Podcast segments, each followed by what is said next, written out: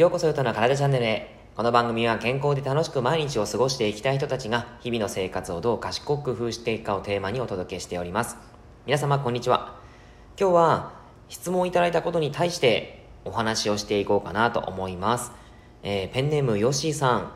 えー、コメントありがとうございます。半年前にユタさんのラジオを発見して仕事の運転中によく聞いています。健康へのモチベーションが上がるため助かっています。当方50代中肉中背の男となります。1年ほど前からダイエットをして、体重が85キロから75キログラムまで減量を成功したのですが、この年になると痩せることイコール病気の可能性もあり、周りからは心配する声も多かったです。どうやらこけて見えてしまったようです。どうすれば健康的に見えてスリムになれるのでしょうか減量は有酸素運動、毎日1万歩以上歩くことと YouTube で筋トレを見て自,、えー、自重トレ。そして食事制限。朝は食べず夜の白ご飯をやめました。ということになっています、えー、アドバイスがあればぜひよろしくお願いします。そしてこれからも応援しています。ということで、えー、メッセージいただきました。ありがとうございます。すごく嬉しいですしあのー、このヨッシーさんすごいですね、えー85キロから75キロまで減量をご自身でされたということですごくねその減量するためにもさまざまな多分コントロールをしていたと思うんですよね。例えばお酒を飲まないようにするとか炭水化物をすごい控えるとか、えー、すごくあのご自身のですねその欲求があったにもかかわらずそれをですね静止して、えー、減量したっていうのがすごいなと思います。はい。そしてですねその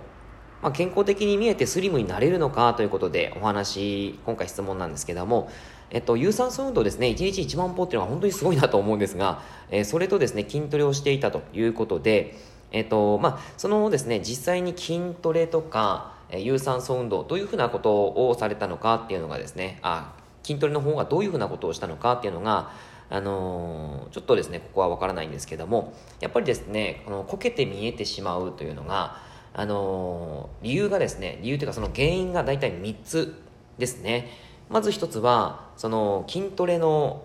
内容です。筋トレの内容。そして2つ目が、えー、食事のタイミングですね。そして3つ目が食事の量と質ということになります。えー、一つ一つ一つお話ししていくと、まずですね、その筋トレの内容なんですが、こけて見えるということはですねやっぱり筋肉が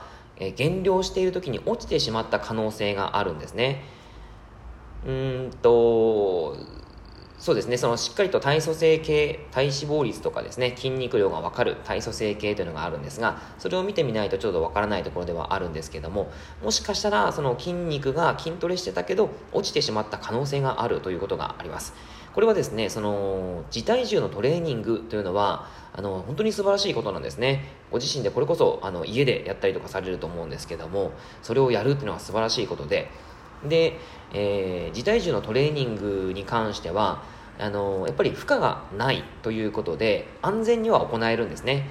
しかしやっぱり回数を増やすということが一番の強度の上げ方まあスロー。スローペースでやるってこともあるんですけどもやっぱりどうしても限界があるんですね。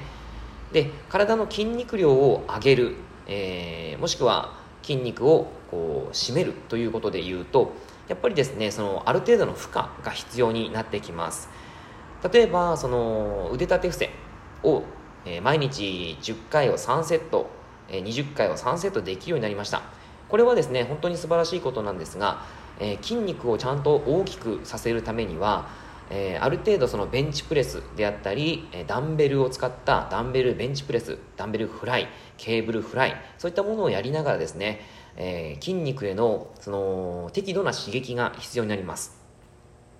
これがまずですね全身にその負荷がちゃんと入ってくることによって、えー、筋肉を落とさずに体脂肪率だけ落とす体脂肪だけ落とすということが可能になってくるんですね。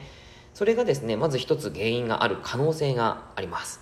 はい。それとですね、あとは食事のタイミングになりますが、やはりですね、その減量するときってどうしても食事を抜いてしまったりとか、あとはそうですね、えー、食事の食事の間間隔がすごい空いちゃったりとかいうのがありますそれは体重を落とすためにはある程度必要なんですがやはりですねそのタイミング筋、えーと、こけてしまうというのはですね、えー、筋肉も分解されてしまっているということなのでおそらくその食事と食事の間がすごい空いてしまっているんじゃないかなと思います。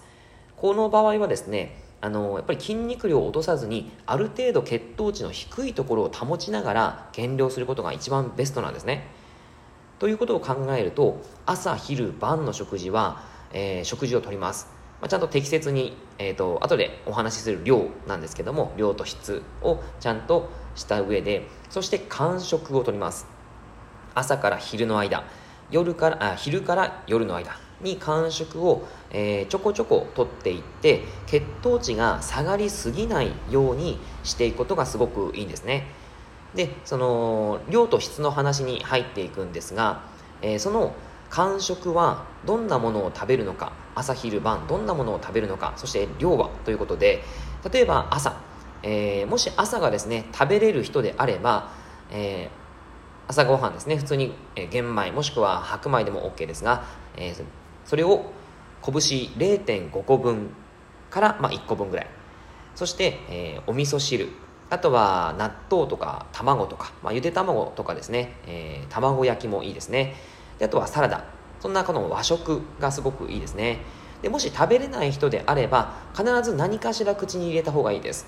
はい。まあ、それは先ほど言った筋肉が分解するということと血糖値が下がりすぎてしまって